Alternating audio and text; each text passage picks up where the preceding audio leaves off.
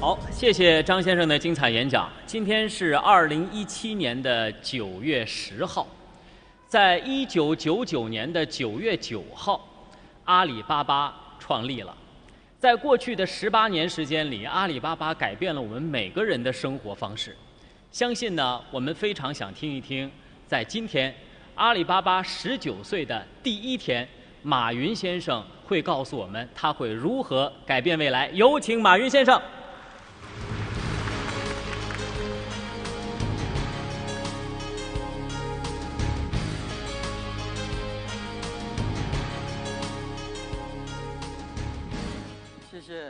谢这个书记省长、各位领导、各位专家，这个好像应该是十八岁的第一天吧。我们现在我现在这个年龄，越往上说一声，心里就不踏实。这个刚才听了很多的领导、专家、学者以及企业家的分享，我坐在下面在想，大家讲的非常的宏观。战略具体的执行啊，我觉得还是非常的受益匪浅。坐在那儿也是心潮澎湃。呃，我想从我们做企业的角度来做一些分享，一些我们的思考。我自己觉得呢，每个人是否会成功，是否会快乐，我们都需要有不同的眼光去看问题。你看问题的角度不一样。深度不一样，广度不一样，你可能就会做的机会会就会比较多一点。阿里巴巴刚好过了十八周年的这个周年庆。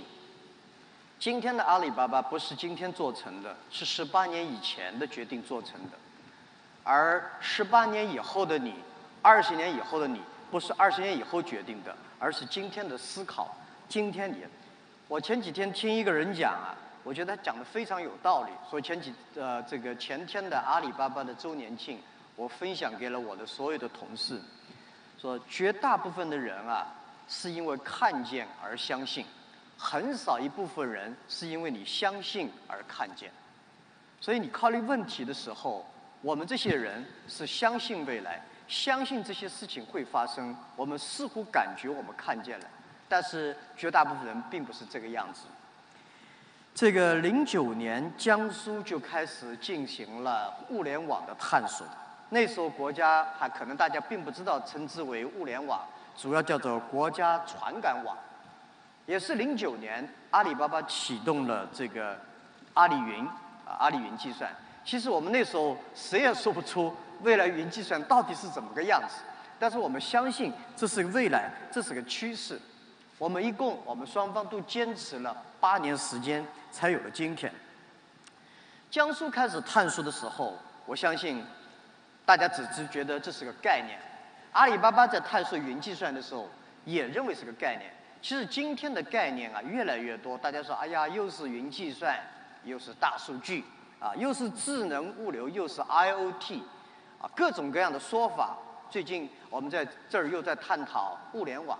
所以各种各样的概念和说法，其实说明一个问题：人类正在往共同的一个方向在走。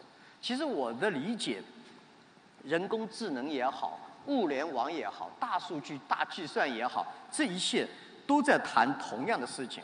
就像上一个世纪，有的人讲汽车很重要，有的人说造路很重要，有的人说石油很重要。其实大家都在做一个方向，这就是一个能源时代的到来。而今天我们所有讨论的这些问题，其实都归根结底，我们在显示着人类将真正的开始进入到数据时代。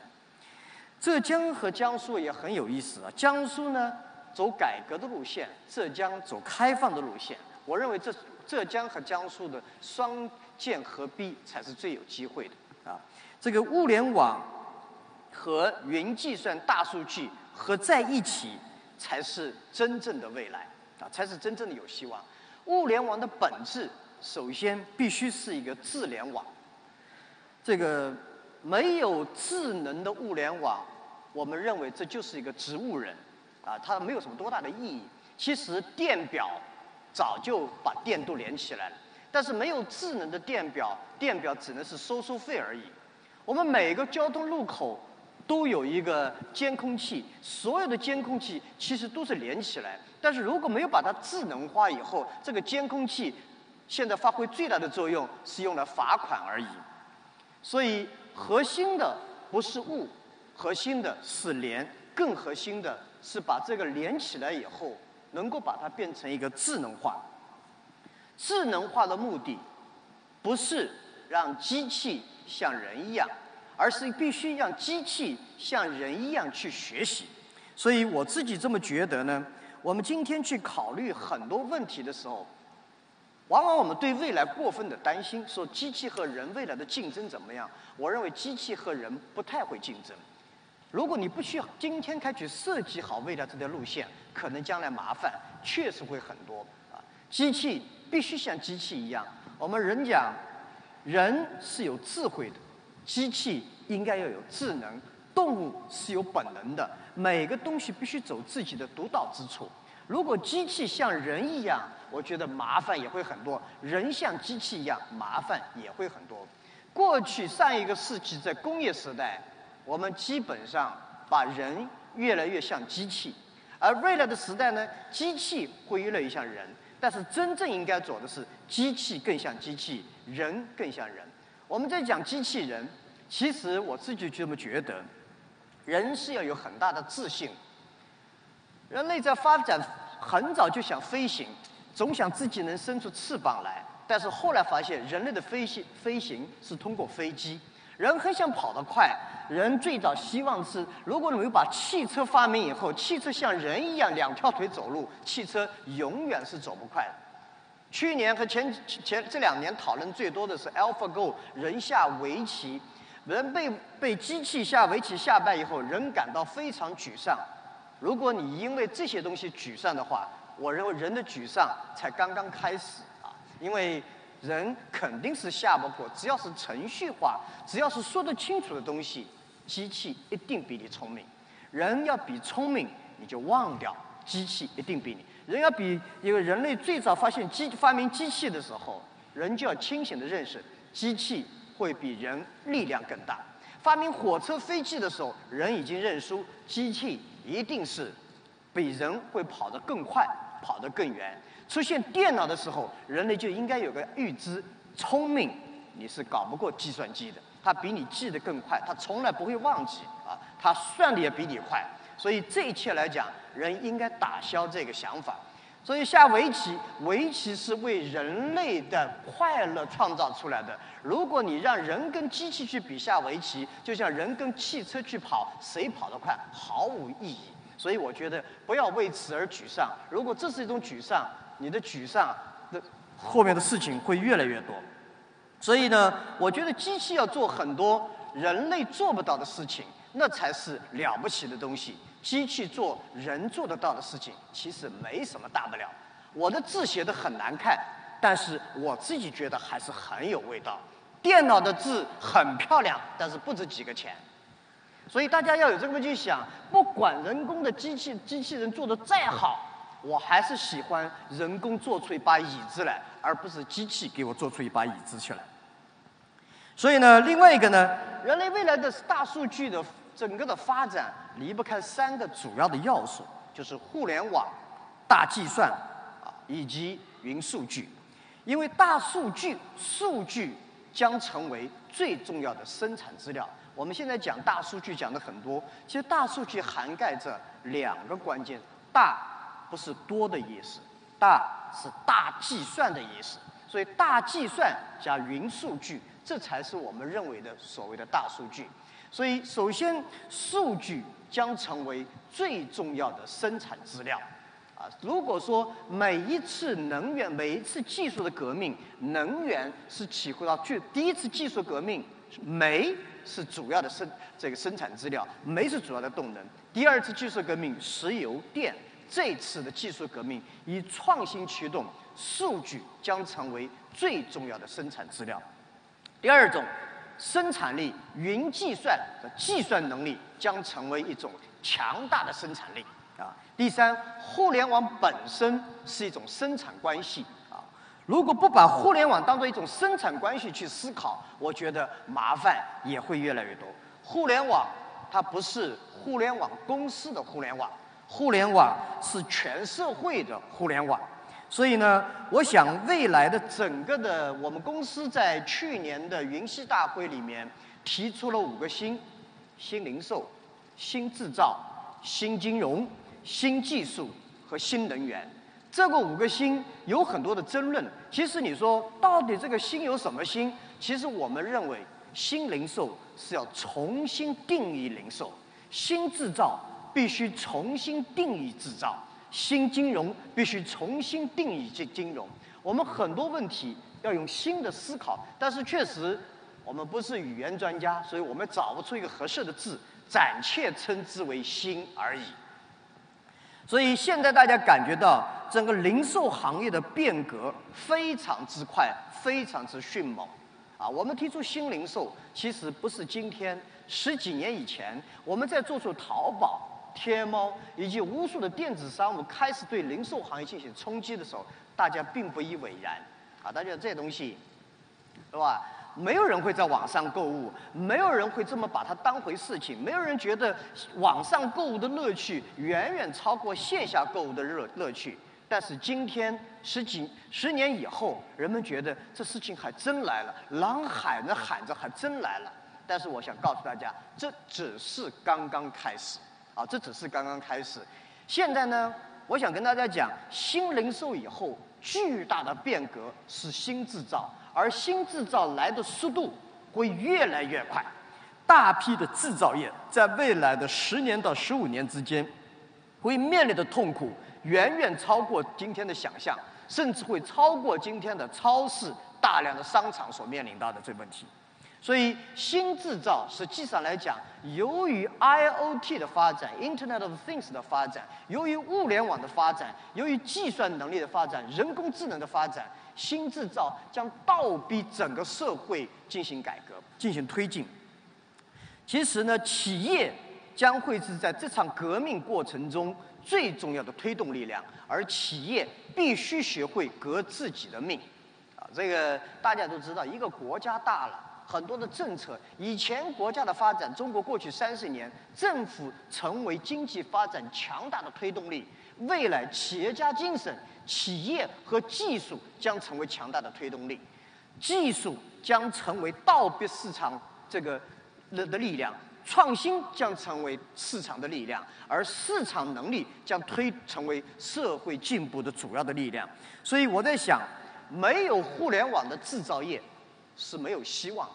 啊，没有互联网的制造业是没有希望的，没当然没有制造业的互联网更没有希望，这一点也希望大家要要要连，因为没有制造业，没有互联网的制造业，我认为这些制造业很快就会崩溃掉。没有制造业的互联网，那我觉得也是空中楼空中楼阁。所以呢，制造业必须要学会拥抱互联网。未来已经不会存在着 Made in China、Made in USA，未来的制造业是 Made in Internet，全是在互联网上制造。而且未来的制造业，请大家记住，未来的制造业本质上是一个服务业，它不是一个纯制造业。制造业的作为创就业的趋势已经过去。啊，我们大家知道，这个美国现在特朗普讲的要 Made in America。然后呢，Buy America，特别是希望制造业能带动巨巨大的就业。我想我的观点是，制造业在本世纪以后开始到未来，将不会成为创业就业的主要的驱动力量，因为大批的制造业将会由机器和取代。而未来创造真正的就业，人类从过去的一两百年工业时代将进入现代服务业时代。服务业才现代服务业才是真正的制造业，而服务业本身就是制造业。我想告诉大家，无论是阿里巴巴也好，腾讯也好，Facebook 也好，亚马逊也好，我们是真正的现代服务制造业。我们背后强大的制造能力、设计能力、服务把服务当成产品的能力，这种制造能力是今天大家要去反思的。它纯不是一个网络上走来走去的一些。Programming，现在所有的程序，所有的互联网产品是一个真正的现代制造业。所以这个希望大家要去思考。未来的制造业已经不是靠规模化，已经不是靠流水线，已经不是靠我们昨天想象的这种集装箱式的模式。未来的制造业一定是个性化，一定是定制化。未来的制造业一定是 C to B 而不是 B to C。未来的计算算法专家一定不是在互联网公司内部工作，而是在车间里面写代码。所以这一切的整个的变化，我想刚才很多专家已经讲到了这一切。总而言之一点，我们要让机器变成智能，啊，那么我想，如果说离开了物联网，离开了大数据，离开了互联网，离开了这些计算的能力，我们所谓的一切为老百姓服务、为人民服务的所这些政府的这些体能都会消失。都会一句空话。所谓这个，我在讲，我们所有的智慧城市也好，智慧大脑也好，无非要解决第一，社会经济发展；第二，我们要解决的是整个的这个这个民生服务啊；另三就是社会治理。这些东西离开了这些基础基生产资料，离开了这些生产力，离开了这些生产关系。我觉得这就是一句空话，因为你都不知道客户需要什么，谁是你的客户，谁是你的敌人。那么以前办事跑断腿，现在大家都在希望说办事只要跑一趟就够了。其实跑了很多趟，跑的是数据，不是人啊。以前我们的要看病要围着医生转，今后医生是围着病人转。以后我们讲今天讲的环保的问题。如果环保不能够通过物联网、大数据和计算能力来处理，人的感知能力根本就不知道问题会出来。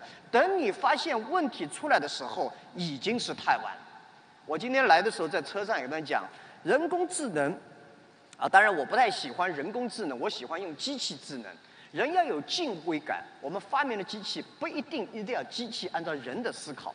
人的大脑，我们对人脑的理解可能不到百分之十。我们要让机器去学习这百分之十，我认为是有点自大。我们甚至讲外星人，外星不是像人一样的。如果你要像人一样去找外星人，你是找不到的啊。所以，我想告诉大家的是什么意思？动物的本能，人类正在越来，因为我们舒服，我们这个人是有智慧的。动物是有本能的，机器是有智能的。但是由于人类的生活越来越快，我们逐渐逐渐在失去很多本能的东西。我小时候走个二十公里，骑个自行车走个二十公里，走个路走个八九公里，觉得很正常。现在一听说走过去五公里，心里就发虚啊。动物喷向这个这个这个这个地震的时候，它有先知的感应，而人已经失去了这种能力。而计算数据机器将把人这些能力重新恢复起来，这就是智能的能力。因为我们人过去的两百年，由于科技的发展，我们人的眼睛对外部的世界越了解越多。刚才讲了这个往外空去走的东西，我们看到了月亮，我们去了月亮，我们去了火星，我们不断在往外面探索。但是人类对自我的了解越来越少，而了解自我不是看他。了解一个人不是看他说了什么，而是他看他在无意识中做了什么事情，这才是我们了解。而计算大数据能够把人所有的 behavior、所有的行为记录下来，让人更加懂得自己。我们讲，知道自己要什么的人是聪明的人，知道自己不要什么的人是智慧的人。人类在未来必须学会，只有智慧才能对抗未来的机器。所以我在想。今后啊，我们整个人类社会的发展，在进入新的时代，我们必须让机器来协助人更多的了解自己，了解。所以未来我们在开拓世界，啊，呃，过去我们在开拓外部的世界，未来的一两百年，我们在发掘人类的内心世界。这在生物工生生物啊生命科学方面将会有重大的突破。人活到一百二、一百五，并不是笑话而已，因为我们人。将会了解自己越来越多。未来，我们对未来的未知远远大于已知啊！所以，我想刚才我在说，我们阿里巴巴不是今天做成的，是十八年以前我们相信有这一天才会做成的。我们今天同样相信未来的世界会这个样子，并且为之而去努力。今天能够定义清楚的东西，都不是未来啊！这是我们的观点和看法。今天我们怎么想象未来？我认为都是幼稚的。尽管十八年以前我们知道互联网会发展，我们知道电子商务会发展，但是我们没有想象到电子商互联网十八年以后会发展成这个样子，而运气又那么好，到了我们公司身上，我们是再想象也想象不到今天的。这个人类啊，是这个一百年以前发生发现电灯泡的时候，就认为。发现电的时候，认为电就是用来电灯泡的。他没想到今天还有电饭煲、空调机。我相信一百年以前人类是想象不到。今天我们对数据的理解，我已经听见很多专家学者、有些政府部门讲：“哎呀，数据垄断。”今天的数据跟二十年以后数据相比，跟万物相连比以后的数据，真是沧海一粟都不是。所以我认为，我们今天要思考的是如何。面对未来，我们要铺设一个方向，如何坚持并且不断的去完善。我觉得今天的会议在江苏开是非常有必要，而且极具意义，甚至是里程碑的。幸好这个会不在北京开，如果在北京开，可能坐在一起大家讨论怎么监管的问题。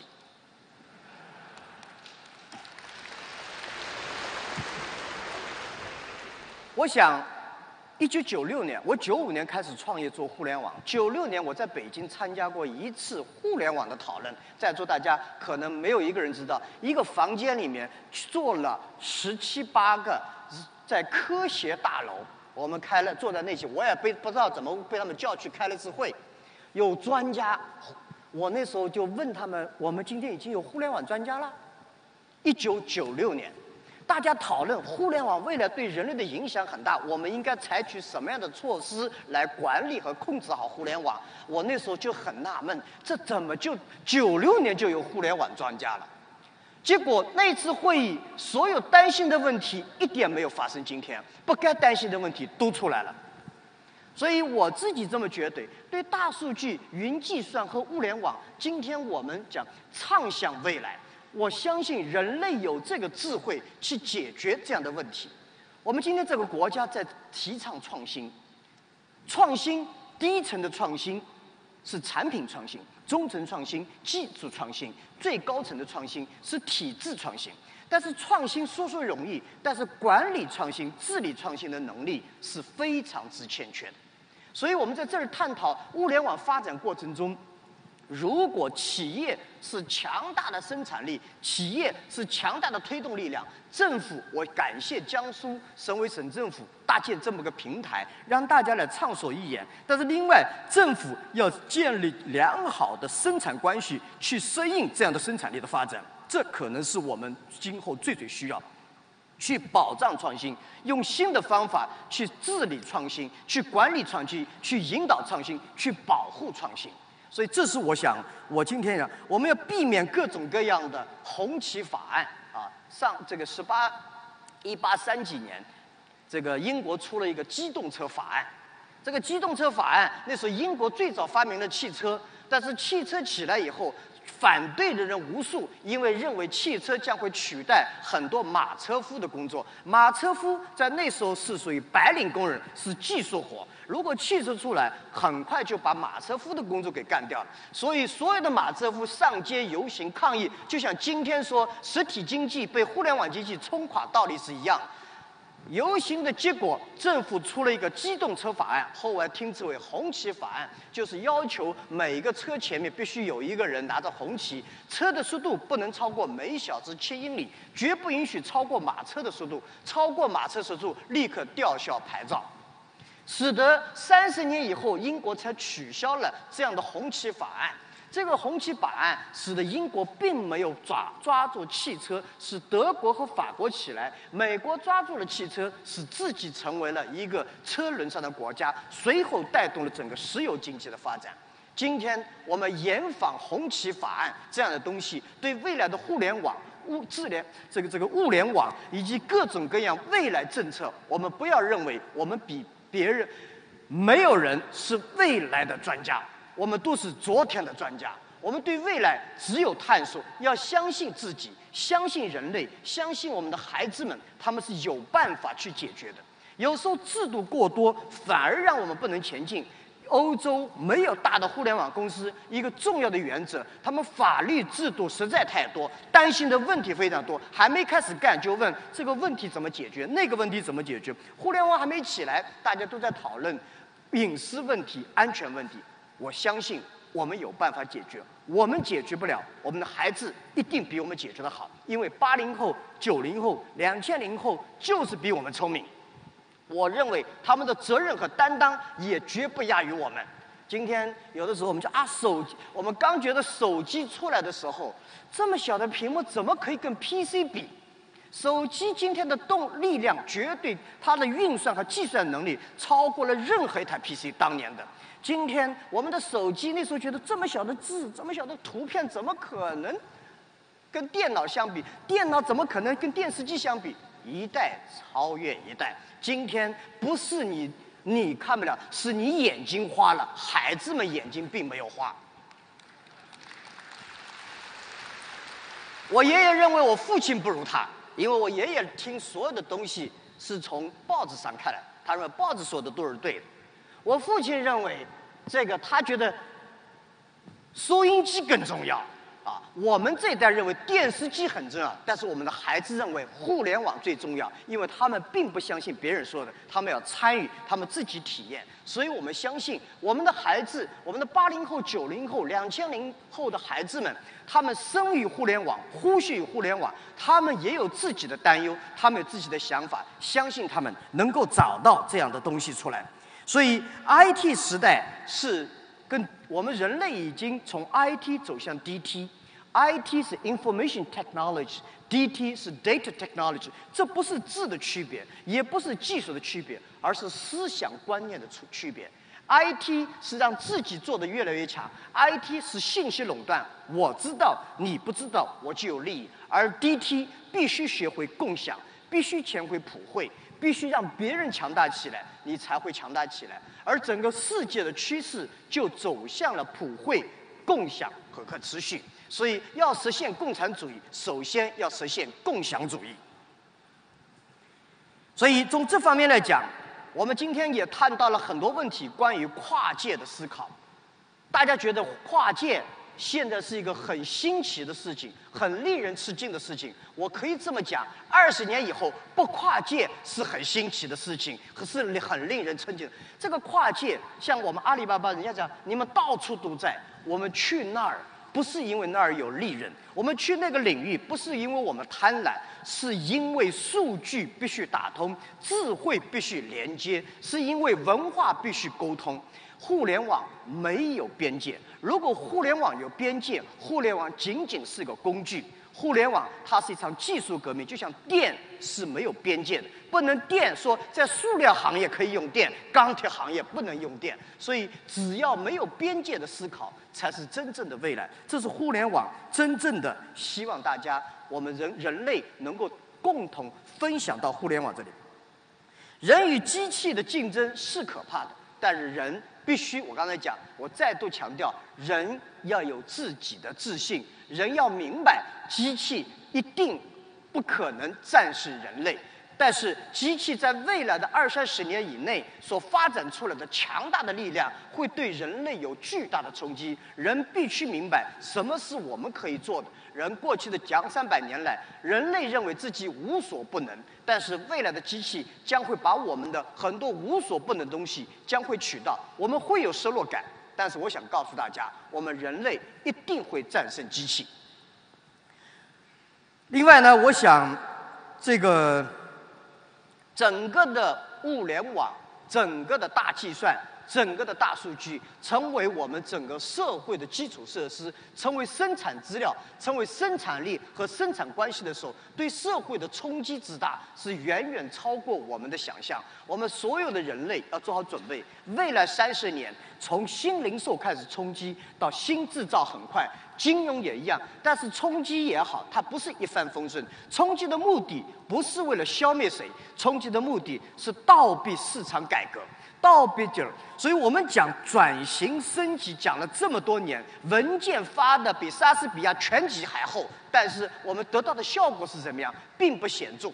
我们必须要有市场的力量。必须有技术的力量，必须市场上有像我们这样的鲶鱼去倒逼着这个市场进步，这是互联网大公司的责任，也是我们的担当。不是因为他有钱，而这是一种责任，更是一种担当。我想，也最后跟他讲，我一直认为今天很难，明天更难，但是未来是美好的。今天没有一家公司是快乐的，大家不要认为。啊，千万不要以为，哎呀，互联网公司很好，这个我们传统实业不好。我想告诉大家，互联网这么多中国互联网公司，真正赚钱的没几家，赚大钱的没有超过五家公司。但是实体经济里面也有很好的企业，不是实体经济不好，是你的实体不太好。这个要清晰的认识到，今天全世界好的实体企业还是有不少的。凡是不能适应世界未来、不能适应技术潮流、不应世界未来思考的企业，必须得淘汰。转型升级的目的不是让大家平平做，转型升级的目的就是让好企业更好，让坏企业能够淘汰掉。这才是我们转型升级真正要目目真正要发展的目的。未来所有程序化的工作都会被取消掉，大量的就业。昨天最好的工作都会失去。我们现在讲的很多大数据需要很多分析师。我告诉大家，大区大大数据将消灭所有的分析师，没有一个分析师可以分析得了大数据。分析师只能分析信息，不可能分析数据。所以这个工作，今天我学了一个数据分析工作。你以为找到未来？没有未来。我先看，先告诉你。所以呢，我们未来的人将应该是更加活得像人，机器更加像机器，这才是我们要做的。当然，由于机器取代了很多工作，人类说那我们的工作呢？我想告诉你，也不用太担心，啊，不用太担心。我觉得人类未来在二十年内看得到，每一天只工作四个小时，每个礼拜我们只工作三天，非常正常。而且你会很新很生硬，你甚至认为我时间还不够，啊，这个就像我们的祖先，我说我们的祖父们一天工作十六个小时，在土地在耕田耕地，他们觉得非常忙。现在我们一天工作八个小时，一周休息两天，我们觉得时间不够。所以未来的世界，人类工作四个小时，你无你的人是在移动之中。原来你一辈子只去了三十个城市，现在可能未来一辈子可能去三百个城市，你永远在路上。所以全球化势不可挡。Movable world 不是指移动手机，而是数据的移动，人类的移动将跨越一切。所以呢，这一点希望大家不用太担心啊。所以。这个制造业，我也想告诉大家，制造业国家在发展政策的过程中，一定要铭记，制造业未必一定是成为创业就业的主要渠道。现代服务业从制造走向现代服务业，而现代服务业纯不是买卖之间的关系，服务之间的关系。如果服务业没有强大的服务型制造，是不可能有未来的。制造业不学会服务是不可能。所有的机器不是靠你卖出去就能，而机器本身就是一台服务的机器，背后有强大的智慧、强大的数据、强大的计算能力，以及整个社会必须互联。所以政府也必须要变成一个 smart government。这个我是我们是坚信不疑的在往这个走。那么未来，我们很多行业都会担心，但是我告诉大家，担心也没用。今天抓紧时间改变才是未来。我们真正今天来讲，我们这些人很幸运，我们面临着改变的过程中，改得好，人类会越来越好；改得不好，我们的痛苦会很大。但是未来还是会很好。第一次技术革命造成了力量的失衡，使得造成了第一次世界大战。第二次技术革命再度造成技术革命。我就讲，啊，也是蛮有意思。我本来没去想过，但是在国外讨论的时候呢，有很多老外来挑战我。他说：“你们中国强大，成为世界第一大国，经济体成为第一大，你们会不会入侵别人？”你们会不会也像美国一样成为世界警察？那么那时候我的讨论，我说我们整个中国的文化不一样，儒释道三家哲学思想，儒家讲究人改变自己的行为来适应这个社会，道家讲人改变自己的行为适应天地之规律啊。我们儒佛家思想改变自己的行为呢，适应内心世界的发展。中华民族汉族在长江黄河流域生存，我们特能种种种粮食。所以我们粮食过多，我们最担心的不是去抢别更多的粮食，而把自己围起来。所以我们第一个思考是把长城建得好好的。啊，我们善于守，而北韩但温带一带的游牧民族永远缺乏粮食，进攻将成为最主要的一点。所以这个民族和跟他的一方土地养一方人这个套路，确实是不一样。所以基于这些的思考，我们未来人类怎么学会 teamwork？我们怎么样去这个在这里面的攻防之道、阴阳之道、顺和之道？我觉得这是我们今天要去思考。那么想到这一点呢，我说我最担心的行业，啊，我们最担心第三次世界大战，如果因为这次技术爆发。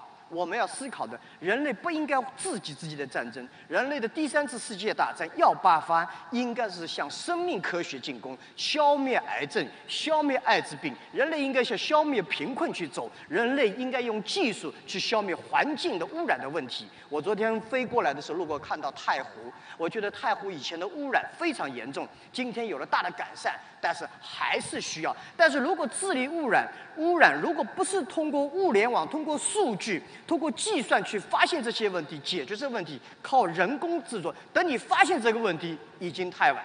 所以我自己这么觉得，我们的第三次世界大战应该人类共同向疾病、向贫困、向这个环境污染治理向这边去走的时候，社会的技术才能够我们真正从知识走向了智慧。所以，这是我希望跟大家去分享，也不同的思考。那么，未来我最担心的一个行业的变革，那就是教育。我们很幸运，我们这些人反正二十年内混混应该也能混过去，对吧？但是我们的孩子们是混不过去的。如果我们今天依旧有今天这样的教学方法、方式和课程去教育这些孩子，那么这些孩子三十年以后将会找不到工作。所以我们必须每次的变革都必须是教育的变革要走在前面。所以我觉得我们的国家、我们的社会、我们的世界高度注重三十年以后可能什么样的产业，由此来调整大学的课程、小学的课程和中小学的课程。因为只有这样，我们这个社会才是平稳的；只有这样，我们的下一代有了机会，我们才不会人类之间发生很多的问题。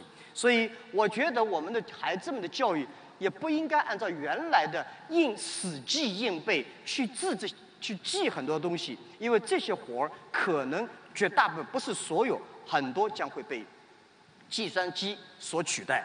我们要做的工作是让孩子做最好的自己，只有让他们成为最好的自己。有些人天生会读书，真活活气死你。是吧？我是不会读书，不太会读书，但我也没那么傻。但是呢，有些人真会读书，好像上辈子会读过书而来。有些人弹钢琴，一三个小时就学会，我学三个月都没搞清楚音谱在哪儿。每个人都是自己最好的，你发现自己最好，了解自己，并且在这儿发展起来，我相信我们一定会有未来的机会。所以我希望我们的社会要去。在看到今天机会的时候，也要看到挑战。但是这些挑战一定会过去。三十年、五十年内，我们应该找出更好的方法去解决这些挑战，而不去阻挡这些挑战，并更不能用技术来形成贫困差距的力工具。我们应该让技术成为整个社会普惠、整个社会共享。只有这样，人类才能绵延。所以，我想，这是我想跟大家分享。在这儿特别感谢，因为物联网、万物互联，它会真正让我们带入到一个数据的时代，它真正让我们的计算能力云的能力、人工智能成为可能。离开了万物互联，再大的计算能力等于没有用，再强大的机器没有原材料是空转。而所有这一切，万物互联会超越我们的想象。请为此所有人的努力，请为此政府建立。良好的保持创新的政策，鼓励创新，学会治理创新。我们今天很多部门治理创新、管理创新的能力，就像当年说，我管了这个社区全是平民房，全是木结构的房子。今天突然出现了一些摩天大楼，你不能用管理那些木结构的房子的思考来管理摩天大楼。我们也必须进行改革，只有这样社会才会更好。在此，谢谢大家有这个机会分享。